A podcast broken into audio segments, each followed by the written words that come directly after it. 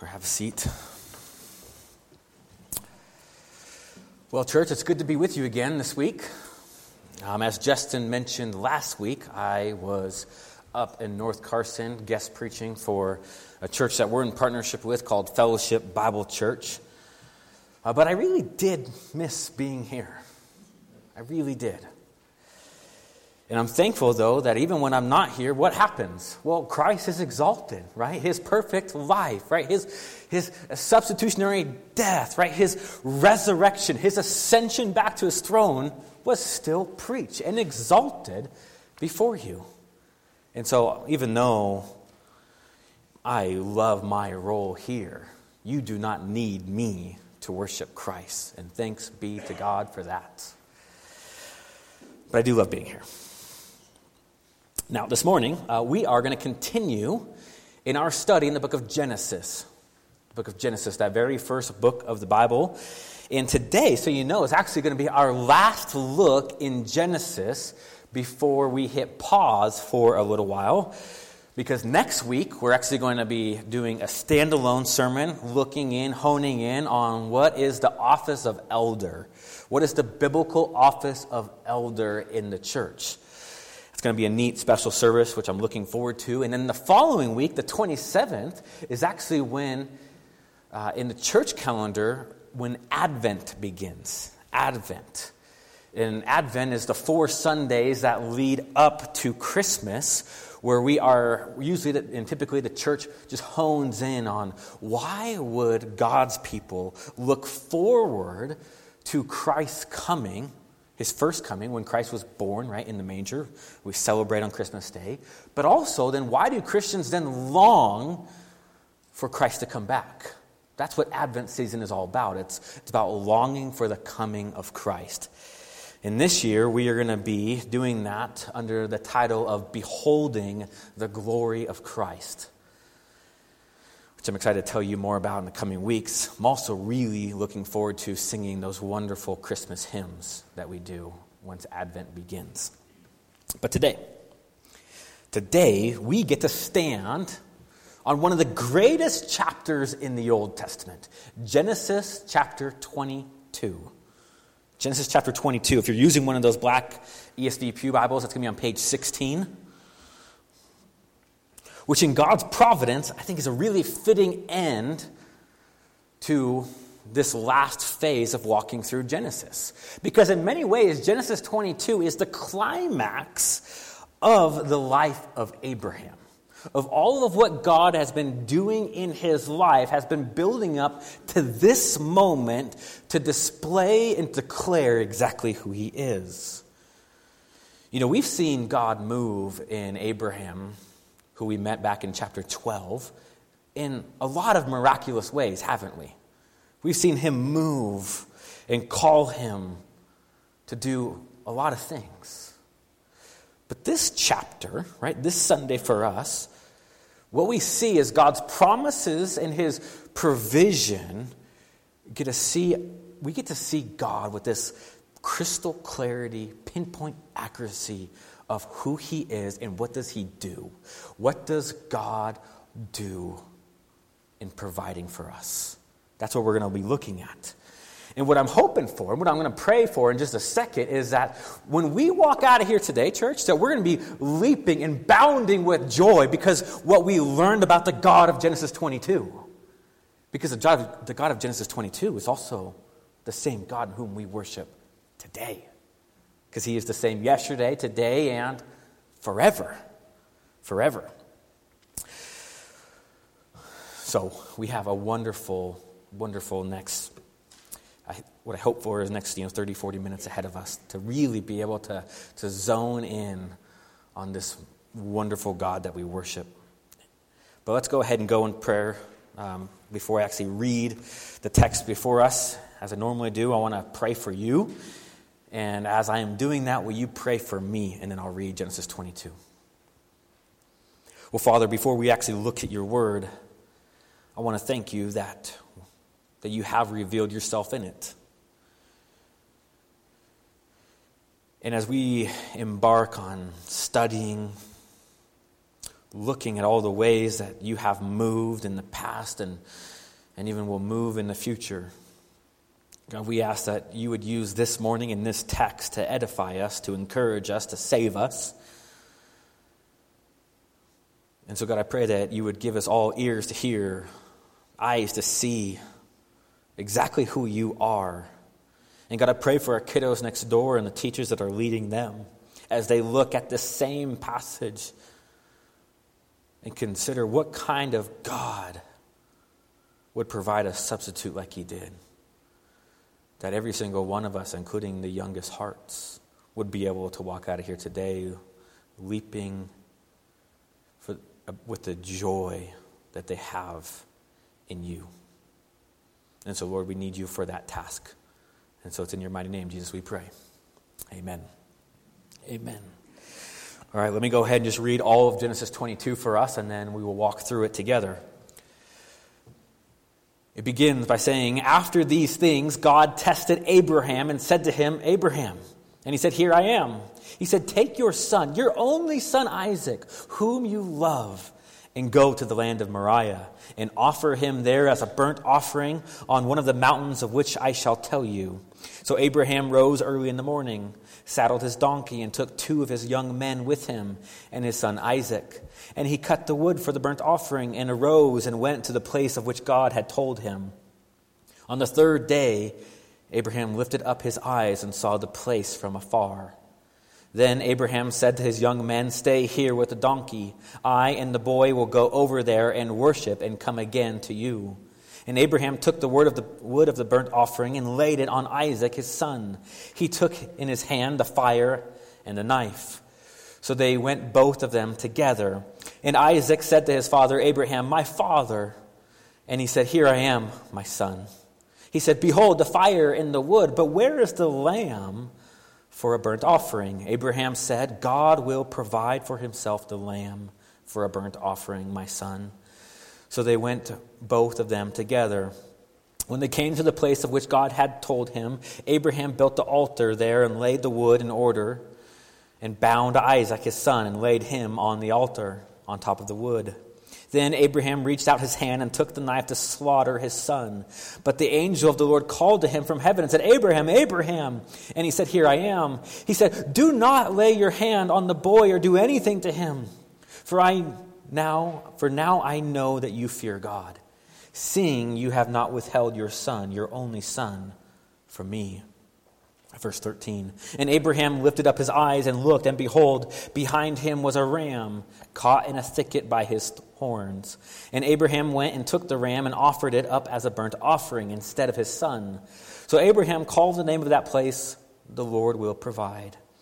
As it is said to this day, On the mount of the Lord it shall be provided. And the angel of the Lord called to Abraham a second time from heaven and said, By myself I have sworn, declares the Lord, because you have done this and have not withheld your son, your only son. I will surely bless you, and I will multiply your offspring as the stars of heaven and as the sand that is on the seashore. And your offspring shall possess the gate of his enemies. And in your offspring shall all the nations of the earth be blessed, because you have obeyed my voice. So Abraham returned to his young men, and they rose and went to Beersheba. And Abraham lived at Beersheba. Now, after these things, it was told to Abraham, Behold, Milcah has also borne children to your brother Nahor. Uz, his firstborn, Buz, his brother, Kemuel, the father of Aram, Chesed, Hazo, Pildash, Diblath, and Bethuel. Bethuel fathered Rebekah. These eight Milcah bore to Nahor, Abraham's brother. Moreover, his concubine, whose name was Reumah, bore Tebah, Gaham, Dahash, and Maacah.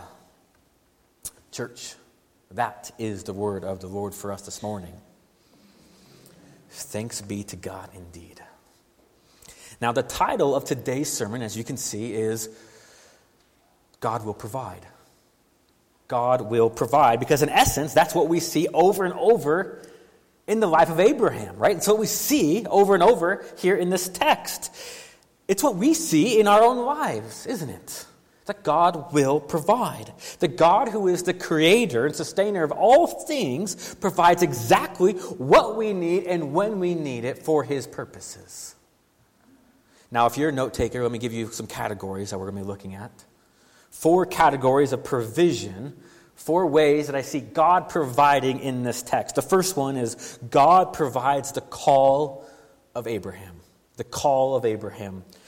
Number two, God provides the faith of Abraham, which results in the obedience of Abraham. So God provides the faith and obedience. Number three, God provides the sacrifice. God provides the sacrifice. And lastly, God provides the gospel. God provides the gospel.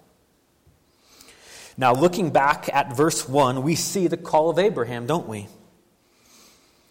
It begins with saying, After these things, God tested Abraham.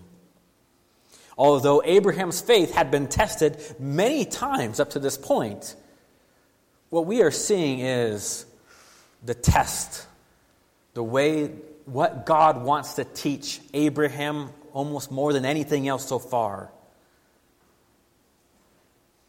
But let's look at those very first words. After these things. What things is the author, Moses, referring to here in Genesis 22? Well, in some ways, I think it's referring to all of the life of Abraham. After God had called him to leave the land that he knew, to follow a God whom had began this relationship with him, and to follow him into a land that he did not know. But not only that, to follow God and trust the promises in which God had given Abraham. The promises that his nation, that he would be the father of this mighty nation, and he would be the father of many nations and that he would have a son. And that son not only would lead to these nations, but out of his offspring would come the blessing of the entire world. So God had been moving in the life of Abraham, had been testing him in many ways. Do you trust me? Do you trust my timing? Do you believe that I'm good? Do you believe that I know what I'm doing? But this one seems a little bit different. More specifically, in just a previous chapter, in chapter 21, maybe Moses is referring to that after these things. Where in chapter 21, we learn that with the birth of Isaac, that promised son had finally come to Abraham and Sarah in their old age. And God basically calls Abraham to trust him and to send out this other son that he had with a mistress, Ishmael, to send him and his mother away forever. And so, in many ways, Abraham only had one son remaining. One son remaining. One son of promise, in which Moses wants to highlight at this point there's no backup plan, right? There's no other sons. There's no one else. There's only one promised son, and God is going to tell Abraham, Do you trust me with him? Do you trust me with him? Now, we don't know for certain how much time has taken place from Genesis 21 to 22, but it's likely that it's been at least 10 years.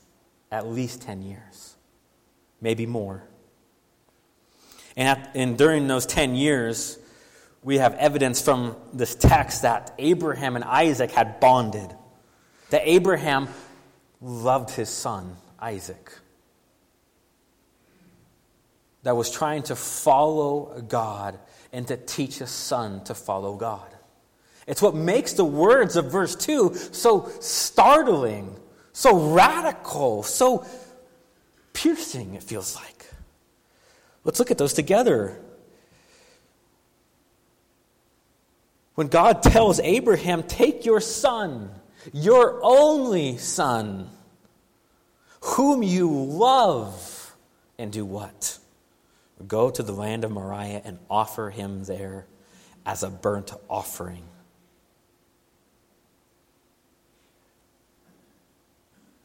You know, we don't have any clue in the text, but if it was me, I would ask for clarification. Can you repeat that one more time, Lord? Just so I'm clear, you're saying my only son the son that I love, the son of promise, the one who you said was finally going to come and has come. You want me to take him and do what? Offer him as a sacrifice? But remember, this is a test. What we're told in the verse 1. It's a test. So we have some clues looking into this, but Abraham didn't know this at the time. But it's important for us to know this because God is not prescribing child sacrifice. Okay? He is not prescribing that. In fact, throughout the witness of Scripture is always to care for kids, to care for them. So he's not prescribing child sacrifices, but he is calling Abraham to trust him in a mighty and miraculous way. But it does seem out of place, right? It does seem almost out of character with God and the promise that he had given to Abraham. Because isn't this a threat to that promise to bring about that son that would bless the entire world? Well, how are we going to do that if I have to sacrifice him, Lord? How is he going to lead to this blessing of the entire world? Isn't this going to bring so much agony to me? Isn't this going to bring agony to Sarah? Isn't this going to bring agony to the whole nation of Israel? Well, in many ways, yes. But I believe that Abraham didn't ask for clarification here. Because there was a time when God spoke to him very clearly back in Genesis 18 when he told him, Is there anything too hard for the Lord? Is there anything too hard for the Lord? Or is there anything too wonderful for him to be able to accomplish? Maybe he has those words, those promises of God circulating, echoing in his mind. Now, pastorally, do I think we need to take a pause here and ask us of what, what is going on here? Why in, what would this reveal about Abraham? If this was a test, what would this reveal about Abraham or what would this reveal about us? Well, let me ask you this Is our highest desire the blessing of God? Is our highest desire the things that we can get from God? Or is our highest desire God Himself? Or another way to say it is do we worship the blessings of God or do we worship the God of the blessings? I think it's something that we need to go back to often. What is it? What's our highest hope? Right? What's our ultimate desire? Him or his stuff?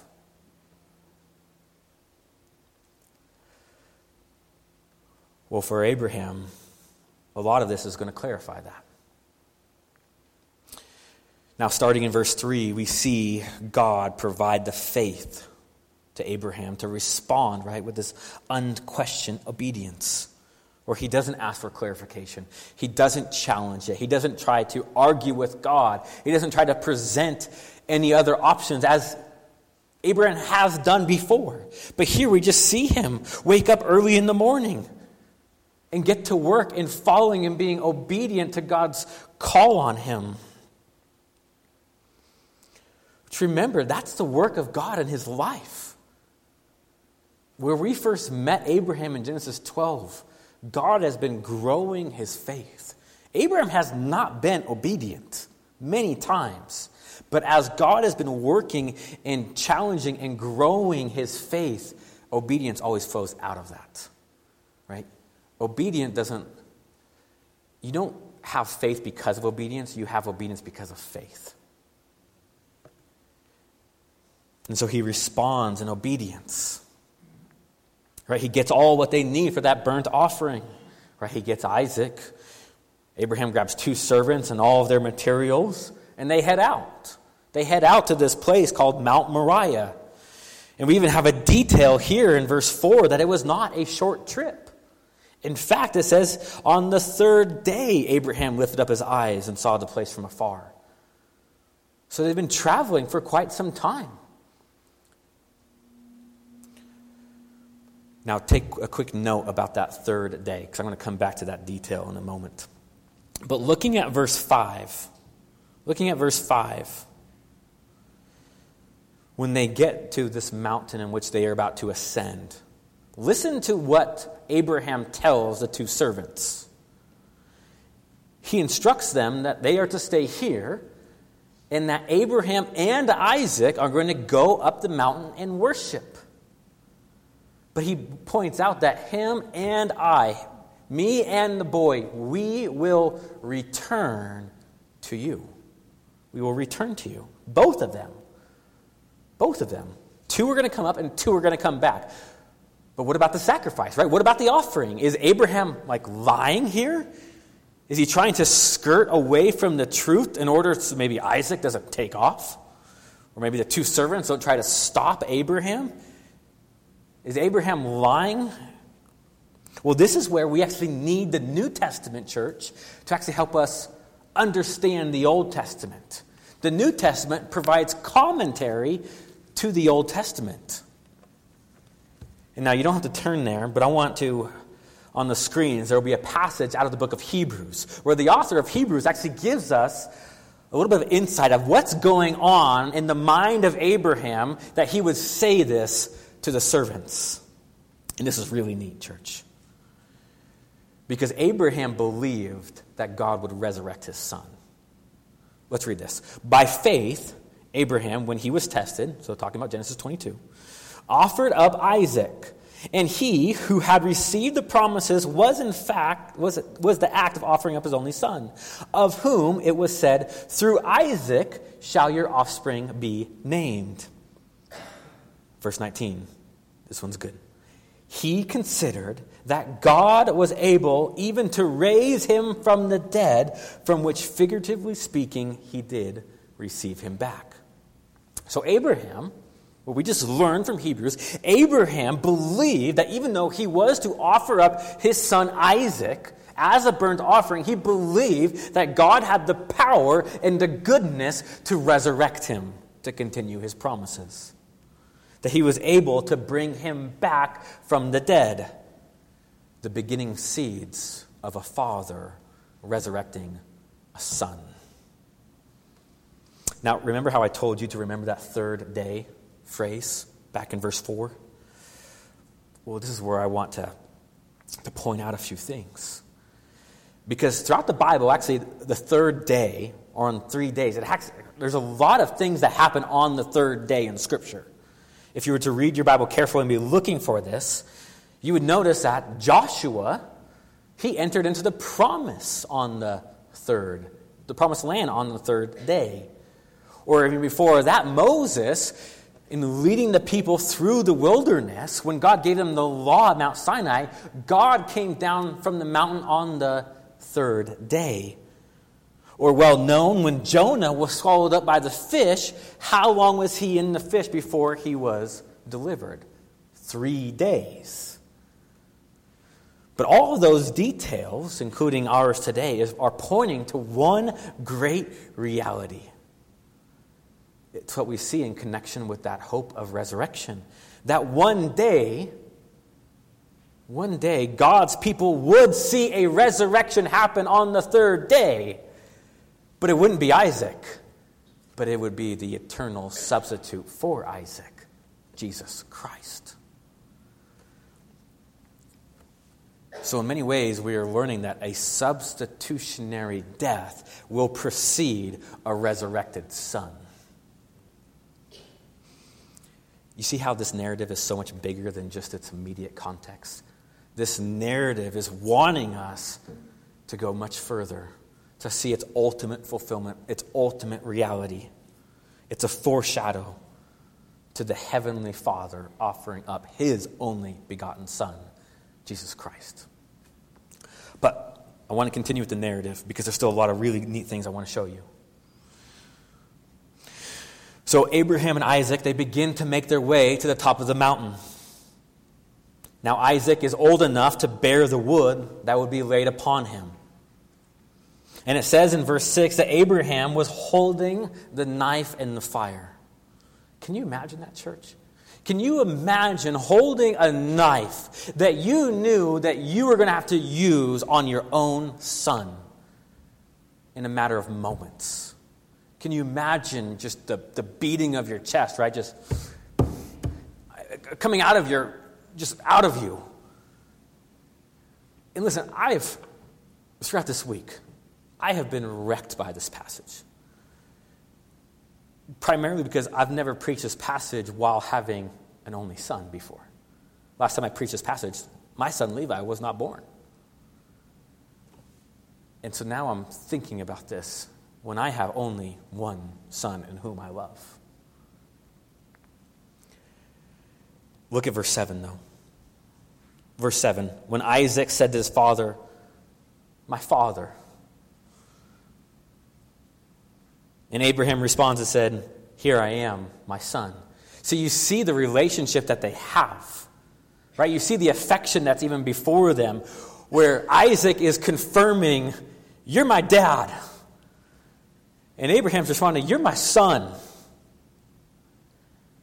When I go to, when I put my son Levi, who I just took about to bed at night, and tuck him in, there's one thing that I always do with him.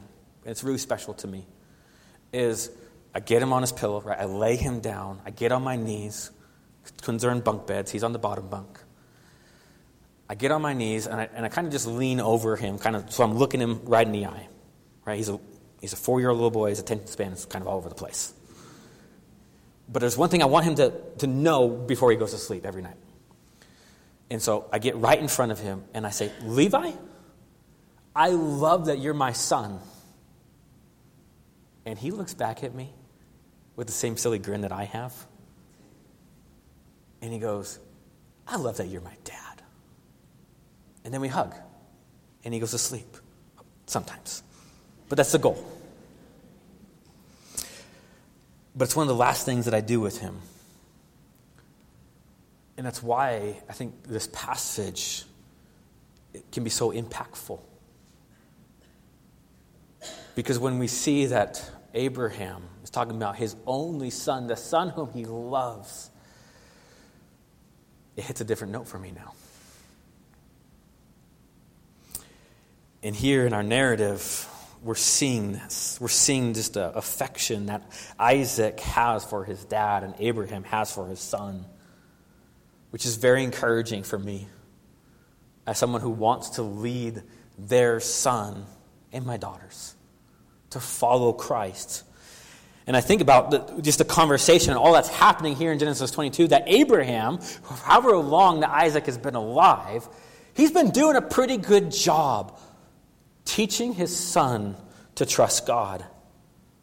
Because he knows, right, the details of this burnt offering. They've done this before.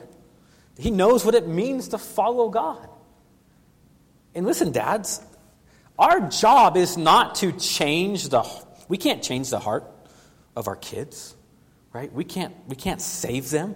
That's not our job, that's God's job. But what we can do is show them and demonstrate what it looks like to be a man after God's heart. And say, Follow me as I follow Christ. We can do that. And pray like crazy that God would save them, that He would do something. You see, our sons or grandsons or friends, whatever young man that you have in your life, and I know across our church there's probably a variety of how that looks. But no matter how old you are or how young somebody is, you have to know this. We are always watching you, watching to see how do you prioritize your life. When things get difficult, do you trust God or not?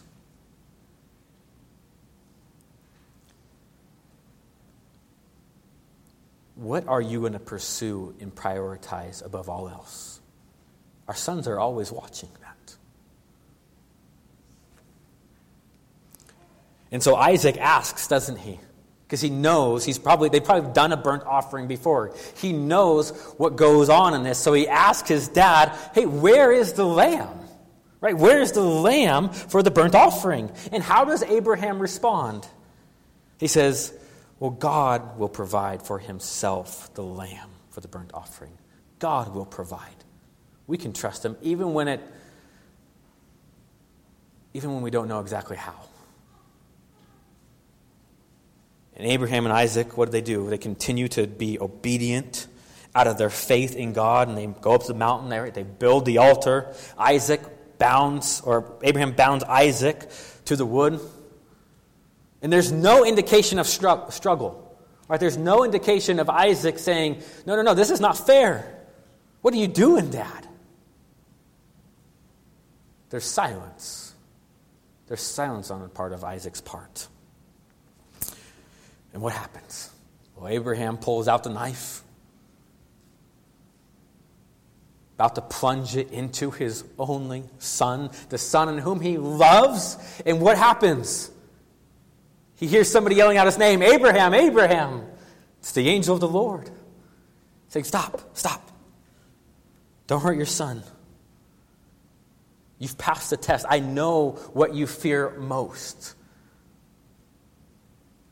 I know that you trust me. In church, we have to remember this is God is omniscient, meaning that he's he's all knowing. So it's not as if God learned about Abraham in the way that you and I learn, but in many ways Abraham learned that he trusted God above all else. But even though he passed the test, the lesson continued. What kind of God do I worship? That lesson continued because what happens? Well, an offering is still needed. And so the Lord provides a sacrifice. Look at verse 13. It says, Abraham lifted up his eyes and looked, and behold, him was a ram caught in the thicket by his horns. And Abraham went and took the ram and offered it up as a burnt offering instead of his son. So in verse 13, we see Abraham lift up his eyes again. Language that we've seen throughout the life of Abraham. Him lifting up his eyes. Lifting up his eyes to a land, lifting up his eyes to a visitation from God. But here we see Isaac, or Abraham rather, lift up his eyes to what? A substitute offering. The greatest thing that any person could ever lift up their eyes to is someone who would pay the penalty for them. It's a picture of the greatest thing that we get to do. Right? So here we see a ram caught in a thicket. And the language even implies that it had not been there. It's not like they missed it on their way up. But it was right there. God had provided that in a miraculous way, showing that God always provides a substitute offering. A substitute offering. And so Abraham and Isaac, what did they do? They worship God on that mountain through the substitute provided by God. And in verse 14, Abraham calls that place Yahweh Yireh. Or maybe you're more familiar with the King James version of that, of that Hebrew, Jehovah Jireh. Or the literal English translation, which we have here in our Bibles, the Lord will provide. The Lord will provide. But notice, notice the language though. It's not the Lord has provided, even though that's true. He has provided, past tense, but the Lord will provide a present and also future reality. Because there is a future reality to what's going to happen at this place. It's why God even repeats through verses 15 through 18, which I'm not going to look through, but God repeats the promises that He had given to Abraham at the beginning that God has not done. God was still at work. God was still moving his plan of redemption that began in the garden and is going to complete to the end. But he says, upon this mountain, this place, the Lord will provide. So, what's so important or special about Mount Moriah? This area? Well, a couple of things. One is we, we learn later in Scripture. Um, specifically in 2 Chronicles 3, we actually learn that upon this place, and how they knew exactly where that was, I don't know. But they knew that upon this place that Abraham and Isaac went is the place that David had been, and Solomon, David's son, then declared, Upon this place is where I'm going to build the temple. The temple. So the worship of God can continue. But not just the worship of God, because what happened at the temple? Sacrifice happened at the temple right? The sacrifice of these atoning lambs. These atoning lambs would happen year after year after year, thousands and thousands and thousands of them, but they were all temporary. They were all temporary sacrifices, longing and waiting for one sacrifice that would be the sacrifice to end all sacrifices. And that's where I want to move to point number four that God provides the gospel. Provides the gospel. Because it's in this very same area, church, this very same area where a mountain known as Golgotha or Calvary is where we would see another son have to carry wood up it for his own sacrifice. Right? Jesus whom John the Baptist, if you remember at the beginning of his of John's gospel, is when he, when he looked at Jesus. Do you remember what he said? When he looked at Jesus, he said, Behold the Lamb of God who takes away the sin of the world. So, like Abraham, God the Father was using, Genesis 22 was this foreshadow, this picture of what he was going to do all these years later, where God the Father, who completely and eternally loved his only begotten Son, gave him to be offered up for us. Like Isaac, Jesus would not object. Like a lamb being led to the slaughter, he did not open his mouth. But unlike Isaac, God did not provide a sacri- or a substitute for Jesus. And why is that? Because the substitute was Jesus. He was the substitute for us. Jesus was the one who we needed. Jesus was the one who was truly God and truly man, the only one that could then bridge the gap eternally between God and humanity. The only one that could be a perfect and last sacrifice so, in this way, we are like Isaac, where someone died so we could live. So we could live.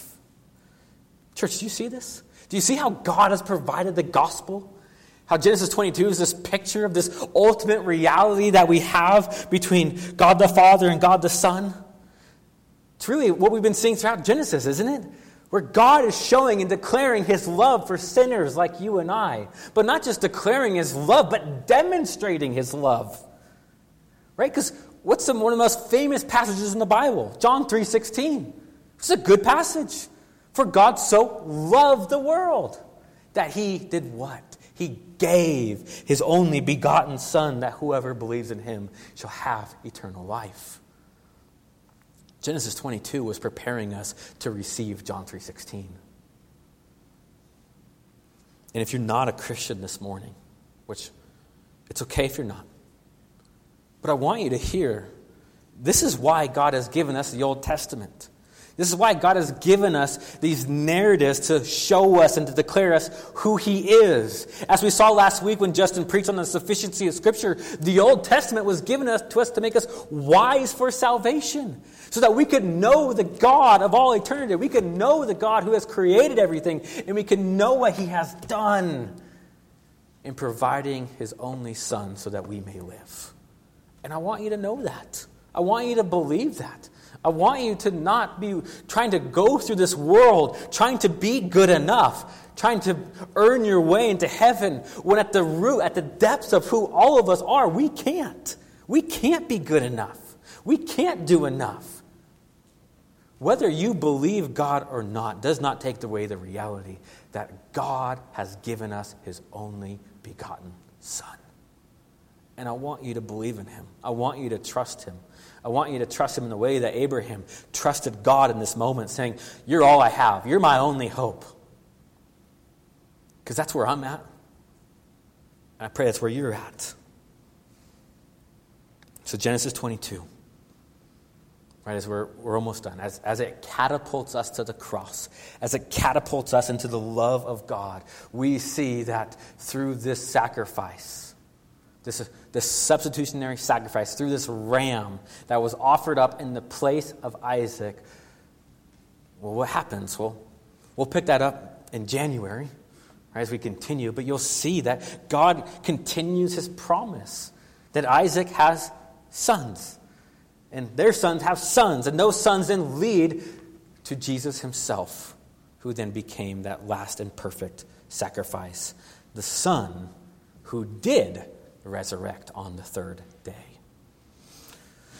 All right, one more, one more thing, and I'll be done. How do we then apply this? Right? How, do, how did Paul or how did the New Testament authors then take this beautiful reality of God giving his only son, not withholding him for our benefit? What do we do with that? Does it have any practical application to our life? Well, it does. Let me show you from Romans 8, verses 32 through 35. When Paul is writing to this church, he says, You know why it matters that God gave his only son? This is why it matters.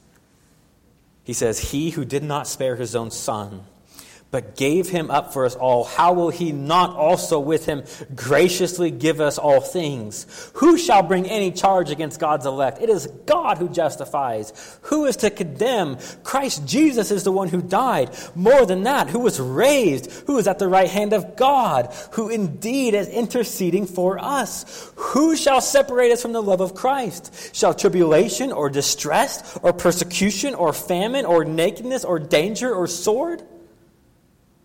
And it's a rhetorical question. Nothing can. Nothing can. So, no matter what you're going through today, and I know many of you are going through a lot, looking back and seeing that God did not withhold his only son should be the anchor, the bedrock, the pillow on which you lay your head down every night, saying, If he did that for me, I can trust him right now. I can trust Him with whatever comes my way because there's nothing that can separate me from the love of Christ. And I know that because He did not withhold His only Son. Let's pray, church.